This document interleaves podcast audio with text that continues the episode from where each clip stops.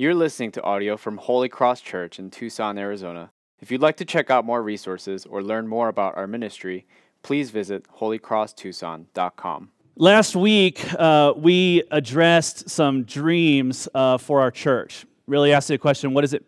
What are our dreams for our church? And what are God's dreams for us? What does He desire us to be? What are some of the intrinsic um, identities of being a follower of Christ? And we looked at being a compassionate neighbor. And being a compassionate neighbor, uh, as we learned, goes a long way to expressing the love of God in our world. I was reminded of a book that my friend published last year on the topic of, of uh, the mission of God. And one of his chapters was titled this Displaying the Love of Christ by Washing the Feet of the World. You kind of get what the point of this is, right? It's that one of the ways that we display the love of Christ is in our outward focused, uh, service and love, using our resources and our power and our opportunity to bless those around us. And he, rightfully so, and even as we acknowledge that being a compassionate neighbor is insufficient in itself. Uh, if we desire to fully engage in the mission of God, if we desire to see people find rescue from the bondage of sin and come into the joy of knowing Christ, something more must take place than just service, kindness, sacrifice. Not only are we to serve others, but we must open our mouths and proclaim the good news. Uh, we must, must preach or proclaim Christ. And so we have four dreams, and today we come to our final dream, and that is the dream to live out a public faith. I want to read two passages uh, for us today one in 1 Peter, the other in Acts chapter 2. If you have your Bibles, I'm going to um, flip around, but today um, you, can, you can follow along on the screen. We'll have both of those in there. You can look in your bulletin for those specific references if you want to find them in your Bible too. The first one's from 1 Peter, the second from the book of Acts. Today, they help together, they help us explain why. Why do we do this? Uh, the why of a public faith, and then the how of a public faith, and I think they work together rather well. Um, let's look at 1 Peter chapter 2, 9 to 12, and then Acts 2, 42 to 47. 1 Peter chapter 2, verse 9. but you are a chosen race, a royal priesthood, a holy nation, a people for his own possession, that you may proclaim the excellencies of him who called you out of darkness into his marvelous light. Once you were not a people, but now you're God's people. Once you had not received mercy, but now you have received mercy. Beloved, I urge you as sojourners and exiles to abstain from the passions of the flesh, which wage war against your soul. Keep your conduct among the Gentiles honorable, so that when they speak against you as evildoers, they may see your good deeds and glorify God on the day of visitation. Acts 2, starting in verse 42. And here's what the church did. And they devoted themselves to the apostles' teaching and the fellowship, to the breaking of bread and the prayers. And awe came upon every soul, and many wonders and signs were being done through the apostles. And all who believed were together and had all things in common. And they were selling their possessions and belongings and distributing the proceeds to all as any had need.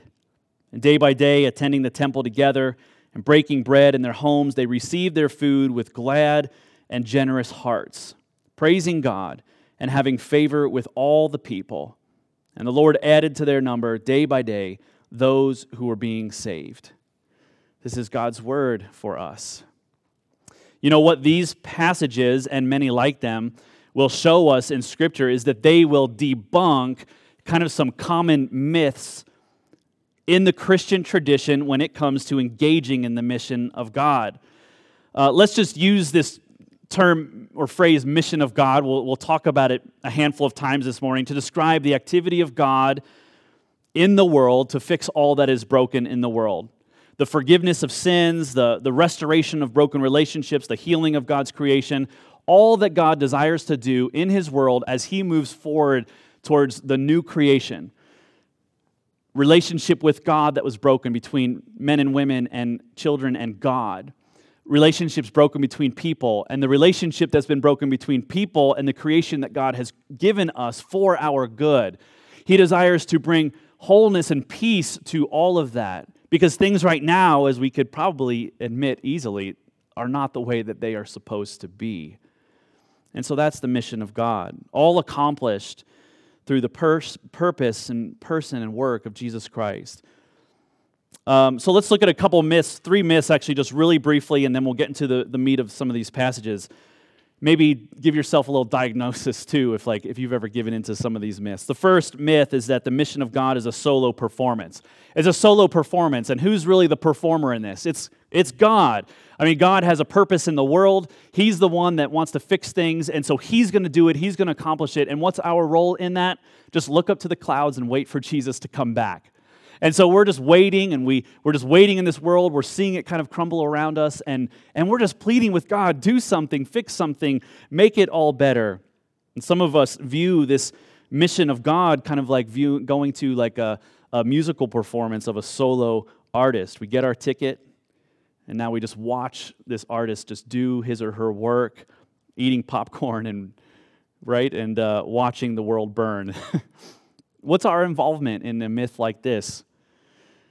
we just we just wait and we grieve the brokenness around us and we just wait for god to do something another myth uh, another myth is the second myth is that the mission of god is an isolated calling so who should engage then in this work of god's mission and his goodness in the world and proclaiming the good news well it's pastors and missionary clergy retired people with nothing better to do it's those who have the time and the skill to do it you know, everyone else, everyone has responsibilities. We've got our job, we've got our responsibilities and things to do. And the calling of ministry isn't it, and that's for somebody else.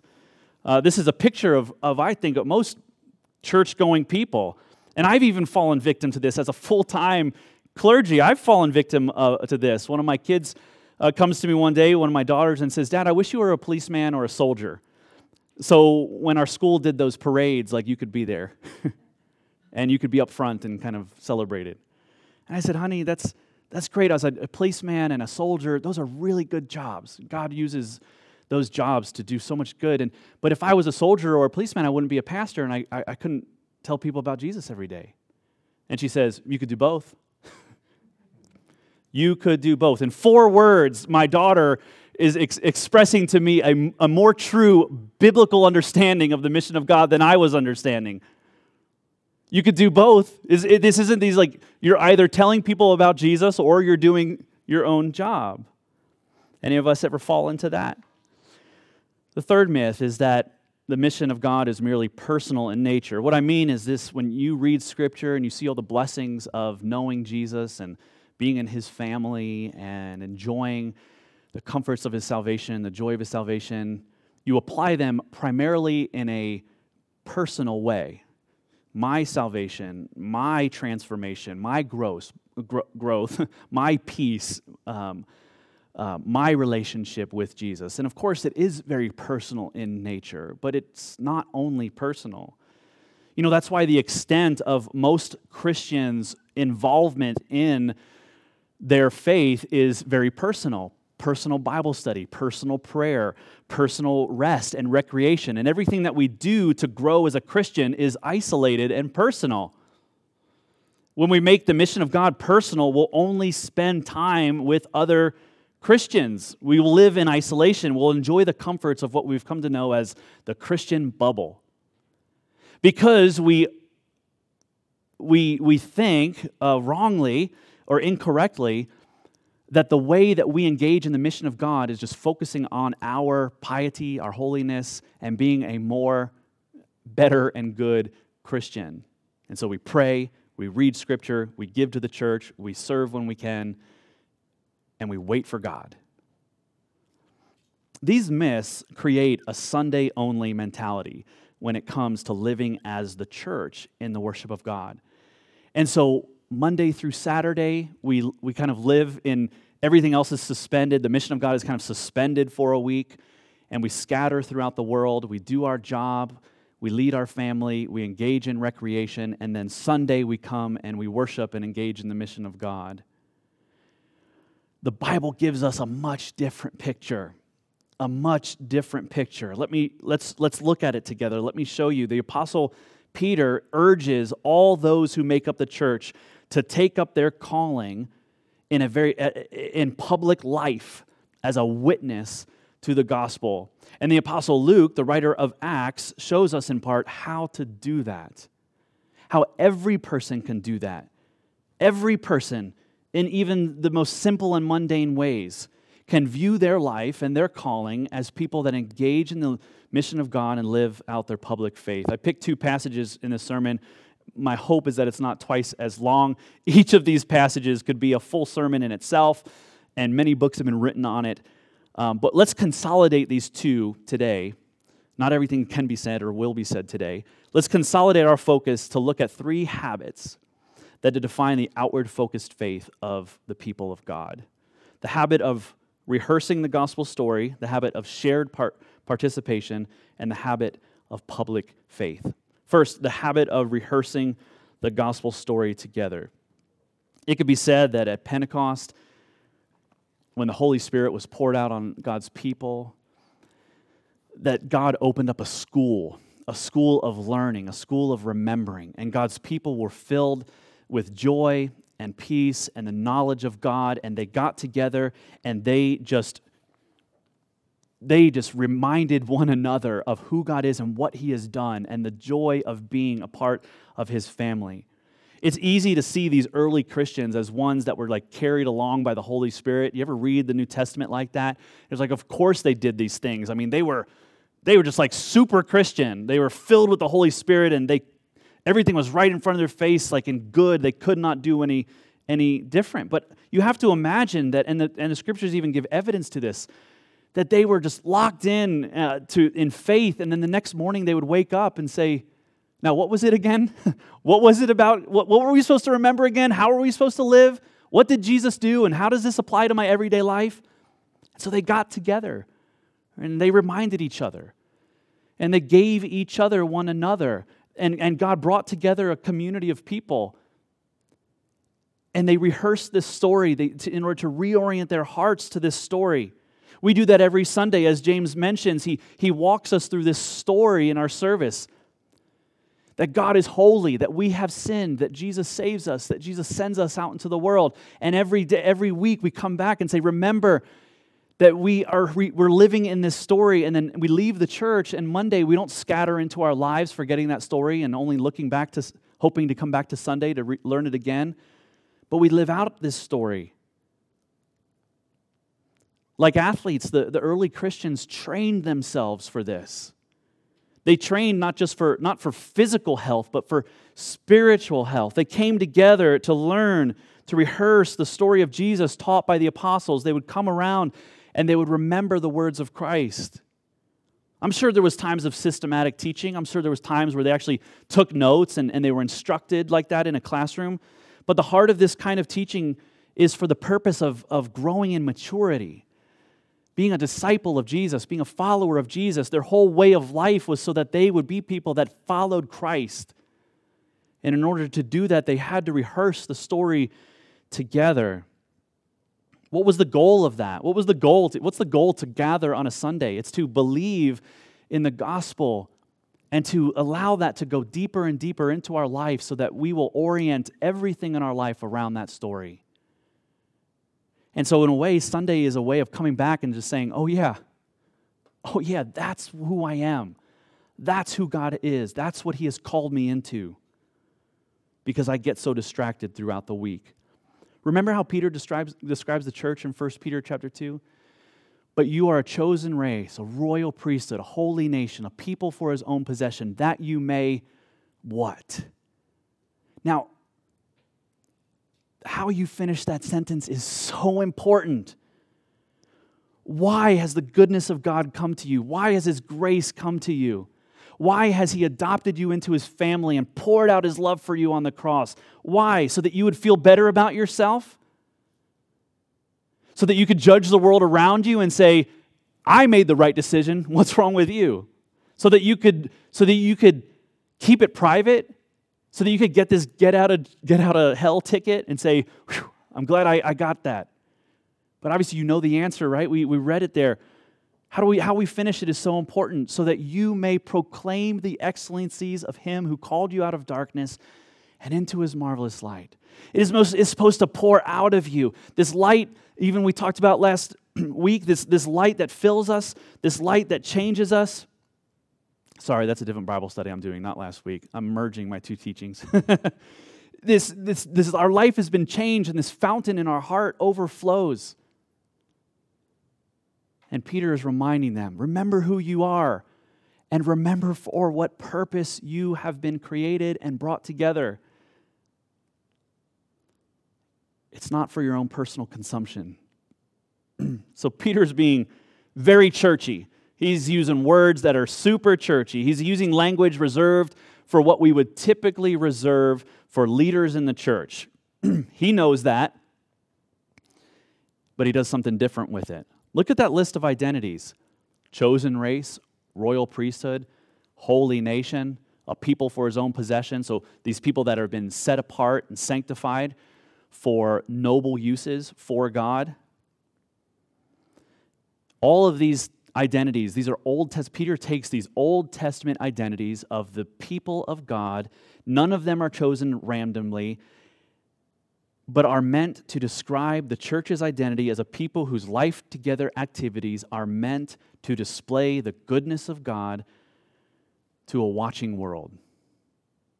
If we are going to think differently about our involvement in the mission of God, which I think, excuse me, which I think all of us do think about from time to time. We ask questions like, God, what's how will you use me to kind of help meet the needs or address the needs of a hurting and broken world? Because all of us we can see it. Our world is hurting, our world is suffering.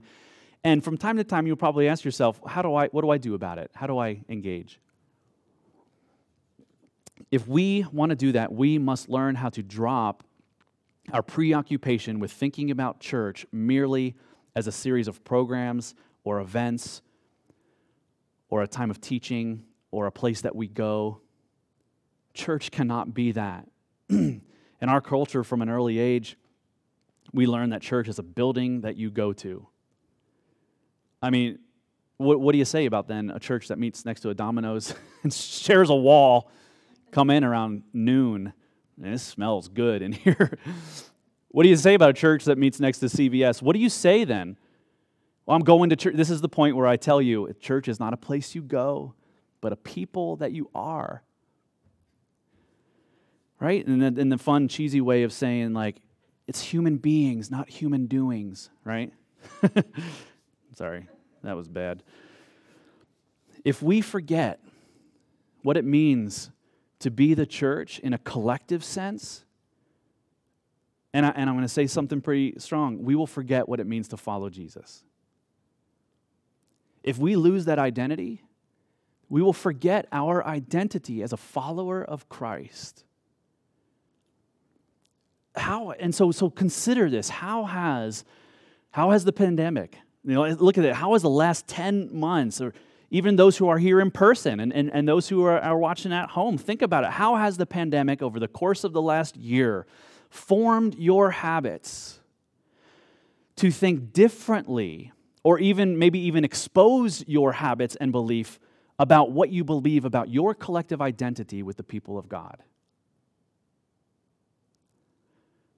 I imagine lots of ways, right? I imagine, I imagine it's, it's challenged a lot of things. I mean, it's even, it's even exposed a lot of things. I mean, it's even thinking, well, I've just gotten used to the comfort of just being at home and, and watching from home. What bad patterns have slipped into your life in light of the convenience of, of not having to go to church and still get a message? What critical needs of remembering the gospel in community are going unmet for forgetting this part of our identity as God's people? How has it affected your heart to go so long? I mean, we can go a little, a little time without that diet of remembering and sharpening one another. But over time, it builds. How has it made you malnourished? How is your heart doing? I don't know, I, don't, I haven't met anybody, not a single person that said, This is exactly what I needed. 10 months, nobody in my life. I haven't met anybody who has said that. Even introverts are saying, I think I need people. And then you're like, whoa, what's happening? I think friendship's important. We need to rehearse the gospel story together. We need a way of life of connectedness with others. There are other habits, of course, demonstrated in these passages. Let's look at the next one, and we'll revisit some of these things as we go through. There's a lot of overlap. The habit of shared participation. Sharing faith means sharing life. Sharing faith means sharing life having it in common, having this faith in common, means that there are more things in common. A devotion to Jesus implies a devotion to his people. I love Jesus, I just cannot stand his people. Well, Jesus loved and loves his people so much he gave his life for them. So maybe you don't maybe you're loving something else. And I get it. It's hard. We see this displayed in the early church through their sharing of their possessions. Our passage in Acts shows this most clearly. They ate together, they gathered together, they prayed together, and then, and then, and then Luke tells us they had all things in common. This is a, a radical demonstration of their unity and in their shared life together. All things in common? All things in common. What, what does that mean? I mean, can that really be true? Political views, all in common. Same parenting principles and style, uh, same food tastes, uh, same ethnicities. I mean, what does this mean? It can't be true, right? It, we know it's not true in those areas. We know that the church was actually quite diverse in ethnic identity. We know that the church was mixed with, with, with Jews and Gentiles and became increasingly Gentile and even the majority became outsiders. The majority of the church became outsiders. So we know that all in common doesn't mean sameness. So, so what does it mean to have all things in common? It means this, and it comes from their understanding of being the church. If we share in the fellowship of God together through the Holy Spirit and the blessings of Christ, is there anything in our lives that is exclusively ours? The answer is no. And we can admit that this is unusual because I think our culture, in, in, in, this Western American culture in particular, has probably perfected the idea of what's mine is mine, what's yours is yours. If you want what I have, figure out a way to go get it. The early church had no private lives that belonged solely to them. Because if God owns us, if God has purchased us by his blood, through the blood of Jesus Christ, and we are his possession,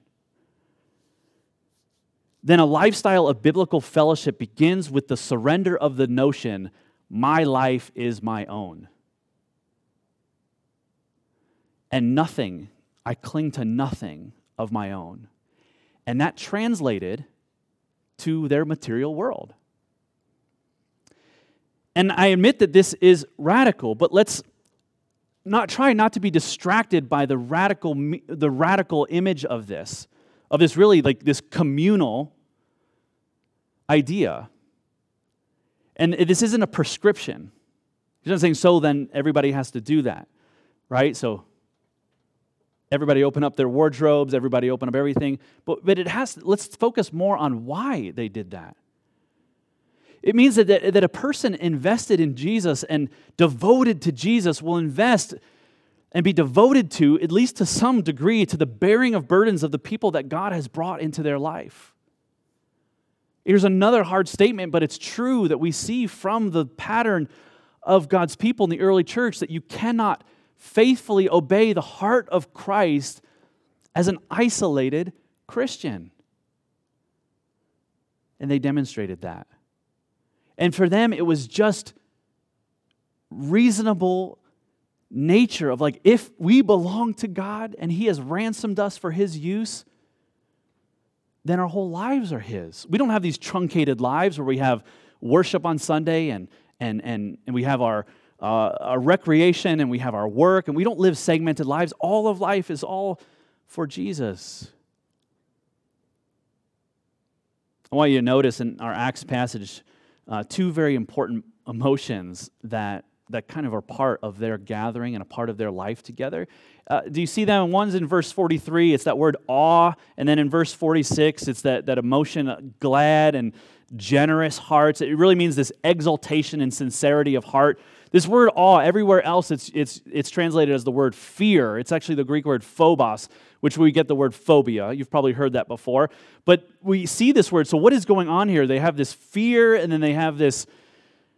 They have this generosity of heart and they have this gladness. These are two emotions that we often don't see together, right? What a strange pairing. But here's what's happening. These are emotions which come to a person when he or she realizes with such clarity why they exist and for the very purpose they are here. There's this heaviness. You have those moments where it's like, it's like this epiphany. This is, I think, what I was made for. So there's kind of this, this, this heaviness, but also this gladness, this joy, this like generosity of heart.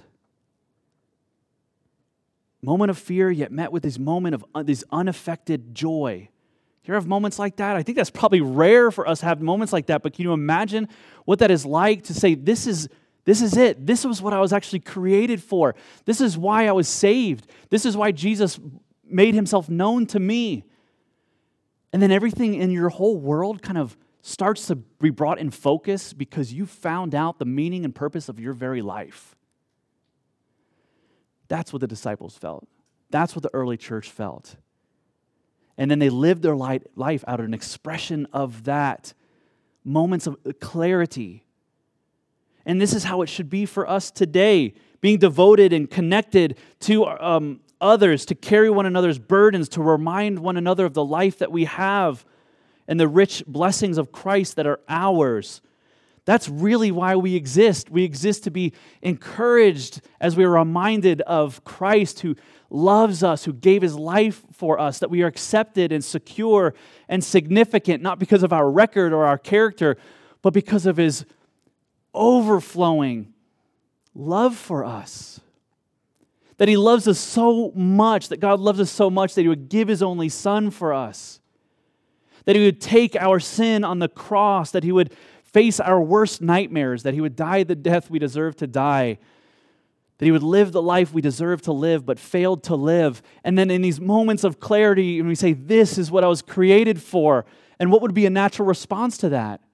My God, my life is yours and everything in it and you would start to have the eyes of compassion for one another. You would start to see the world around you and say, This is what I was made for to be a window for the world to see the good news of God.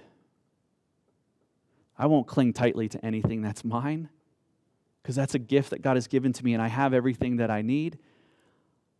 I won't judge others, but I will pray for them and be compassionate and, and, and have pity for them.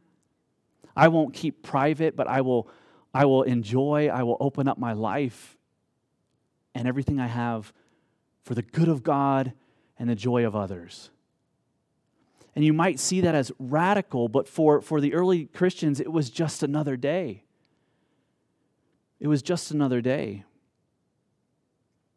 Finally, what brings us to the final habit, the habit of a public faith. Our passage from 1 Peter and Acts describe a time, and I want you to consider this in the appropriate context, a time in Christianity when Christianity flourished and grew in a culture in which people cared only for those in their own tribe or their own camp or their own thinking. It grew in a time where literally you could be any religion you wanted to be except Christian. It grew in a time where Christians were being imprisoned and murdered for their faith. Christianity was illegal in the region, region with no church buildings, not even next to their local pizza place, no Bibles in the hands of ordinary believers, no mass communication and means for mass communication, no youth groups, no worship bands, no seminaries, And they even had in Rome, we know from history, they had at the time of the early church two widespread viral pandemics. As a result of poor waste management and decaying bodies in the street, and people were getting sick and dying, and in the midst of these pandemics, in the midst of these persecutions, in the midst of all of these hurdles, and in a culture in which Christians were oppressed and killed, Christianity spread at an incredible rate of expansion over the entire empire of Rome and to the ends of the earth. They were irresistibly attractive. And they didn't even, to our knowledge, at least from what I can tell, had no jumping castles and no food trucks. Because they were not so preoccupied with their own Bible study and their own prayer and their burden bearing that they neglected the witness of their faith to a watching world. And they lived out the reality of the goodness of God that they had received, and they lived it out. And the world looked at them and said, You guys seem to know why you exist.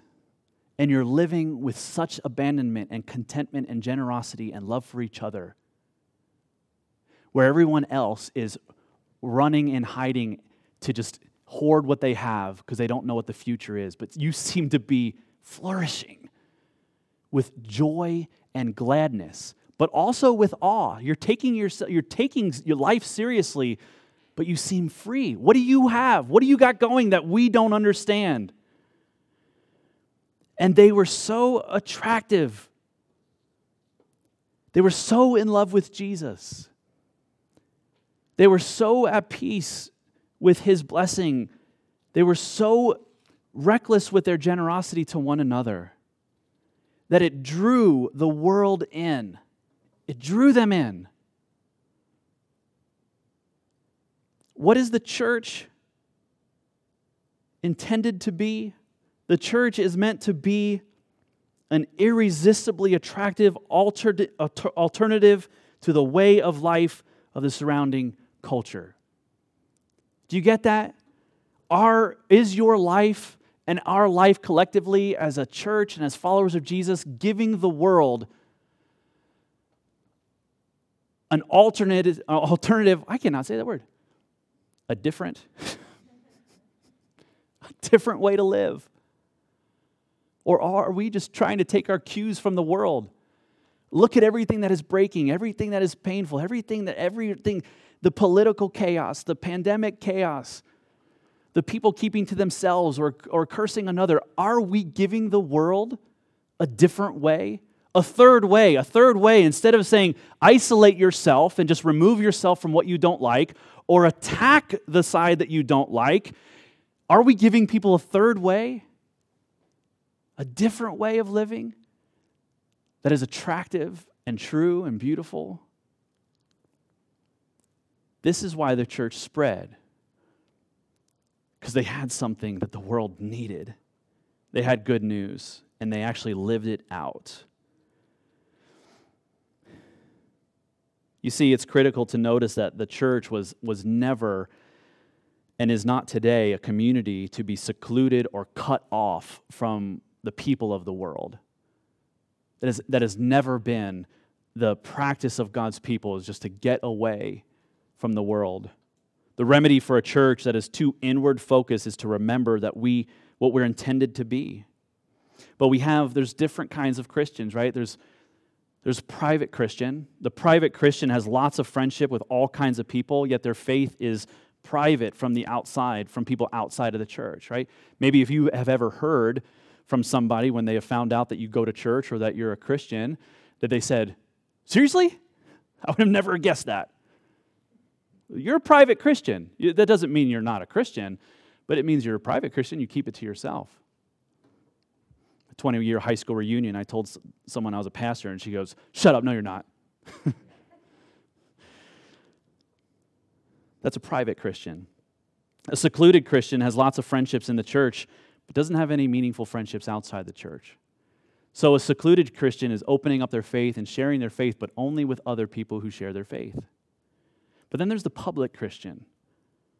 Pursues meaningful friendship with those inside the church and outside the church, allowing their lives to be a public testimony of the grace of God. Jesus did this so much that he was accused of sin.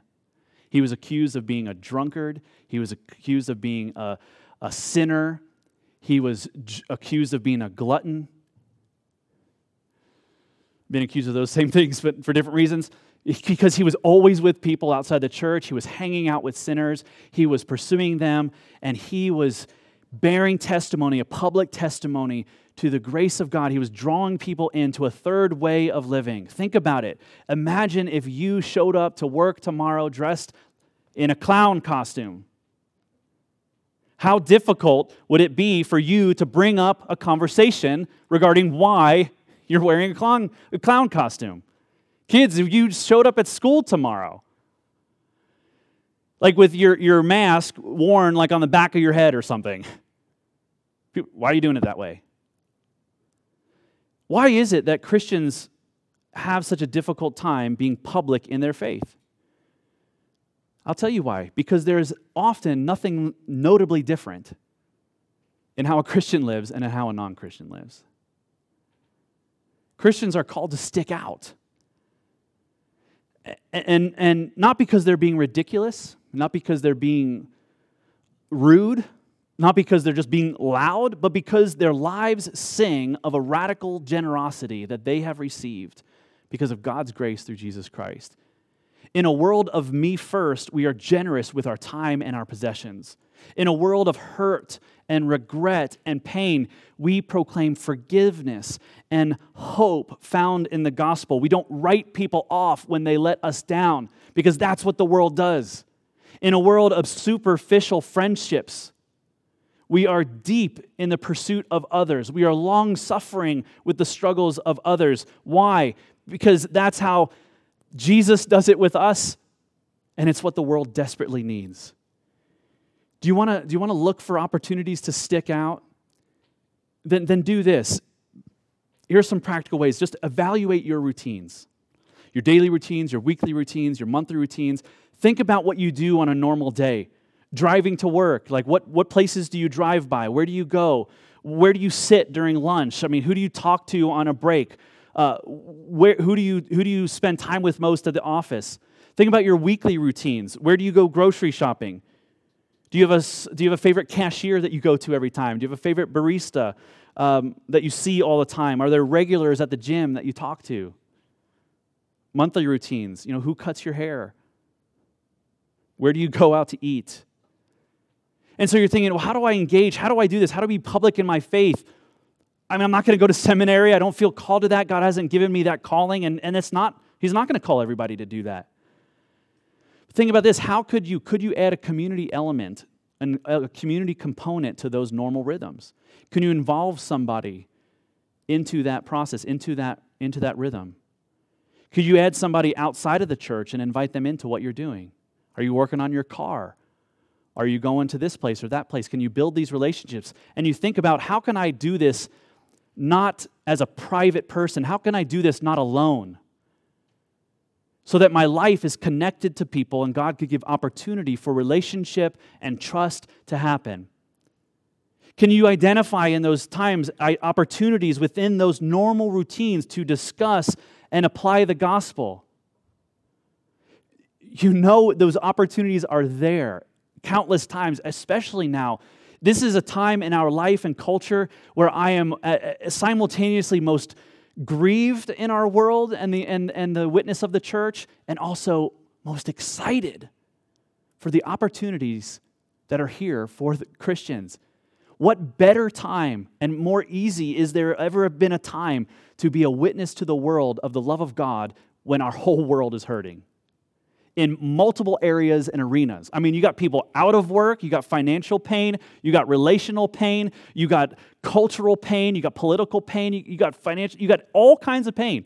I mean, you think of an area of the human constitution, every part of it is hurting right now.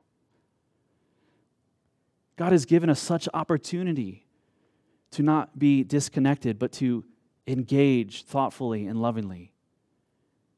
There really are a few examples, like real explicit examples in Scripture. We, we talked about a couple here, but it's really not seen a ton where, where it's told prescriptively how, for ordinary Christians, uh, to, to engage in God's mission and to have a public faith. And this could be for a couple reasons. One, the work of sharing your faith is reserved for clergy only, right? So they don't talk a lot about it in Scripture because it's not for normal people. But that's, we, we already know that's a debunked myth. It's for everyone. And so another reason is the life of the Christian at the time that the Bible was being written, these, these, these letters were being written, the life must have been so unique, so distinct in character that people would ask them about their habits, about their faith, about their belief, about why they do what they do. They didn't need to have a class on how to find non Christians. Non Christians came to them. People who were hurting came to them. Are there people in your life who are hurting? Had a friend pass away who's someone who's sick and crippled with fear, someone who's lost their job? Wow, you have so much opportunity to not just serve them and to help them materially, but to also to also open your life to how you trust in Christ, sharing your testimony, sharing what you believe and how it's given you new life. The last thing I want is for these things to be just like a check box, a, a box to check. There's like, okay, I'm looking at my routines. I'm going to talk to this barista. I'm going to find these things, right? I don't want it to be just a box to check. Having a public faith is it's not a technique. Uh, it's not a program. It's not a, a weekend project. It's a conviction that your life belongs to Jesus and He's invited you in to partner in the beautiful work of bringing the good news to the world in all areas where it's broken and hurting. So that's why having a public faith begins not with a technique or a strategy or a how to, but a public faith begins with you loving Jesus more and more every day. It is about loving Jesus in this true love of Christ and loving what he loves and drawing close to him and being in relationship with him and sharing in fellowship with him propels you then to move towards others as he has moved towards you. Because as you grow in love of God and appreciation for what he has done, you will, sit, you will ask questions like this Why have you loved me so much? I don't deserve it. And then you start to think, well, who, who doesn't deserve my compassion? Who doesn't deserve my attention? A true love for Jesus will propel you towards others so that you can introduce them to your greatest friend, Jesus. But he has to be your greatest friend. He has to be your true love. He has to be your companion and your greatest treasure. Jesus says, Seek first the kingdom of God, seek Him as your greatest treasure. Love Him so much. And then He says, Everything else will fall into place. Right? I'm paraphrasing, but that's what He says. It'll fill up. Your, your life, your heart will be like a fountain that overflows and goes downstream and hits everything along its path. But in order to do that, your, that love of God has to be the head of the fountain. It has to be at the very top. Be passionate about Him. Think about Jesus so much until He captures your heart and He overflows into your life. That's the how to. And I know that's not very easy. But that's his, that's his desire for our heart, that we think about him so much, that we dwell with him so much until he captures our heart, and all we can do is be more like him. And if all else fails, just wear a clown costume to work and talk about Jesus that way. So the book of Acts is so p- fast paced. A lot of people like this book because a lot of action in it, there's a lot of things happening. It's a fast paced narrative filled with action packed events, and then it just ends. Really feels like the book just like falls off a cliff if it's like Luke was interrupted and he never came back to it. And there's actually a handful of scriptures that, that are treated that way that do that, and that's on purpose. And when this happens in other biblical writings, it's a, it's a literary technique that scholars have identified. It's a literary technique to say that the story that the author is wanting to tell is not over. And it is meant for the listeners and readers of the story to pick it up and to continue it. Isn't that great? The reader is meant to find himself or herself in the story of the early church rather than looking back at the early church and saying, wow, it, was, it seemed like a great time back then, a lot was happening. We are meant to read that and say, we're supposed to pick up that baton, partner with God in his desire to, to, to advance his kingdom in the world, and we are meant to live out these things. We are meant to join in to the story. Rather than engaging in a solo performance, God chose to execute his mission in a very peculiar way. He formed a human community, and he set that human community in a broken world. And then he called us to love him more than anything and to let our light shine. We are meant to be the nucleus of this new creation that he is calling into being. That's our purpose. That is what He's created us for. And in that, there is joy, there's contentment, there's unshakable peace, and we get to partnership with God in what He's doing in the world.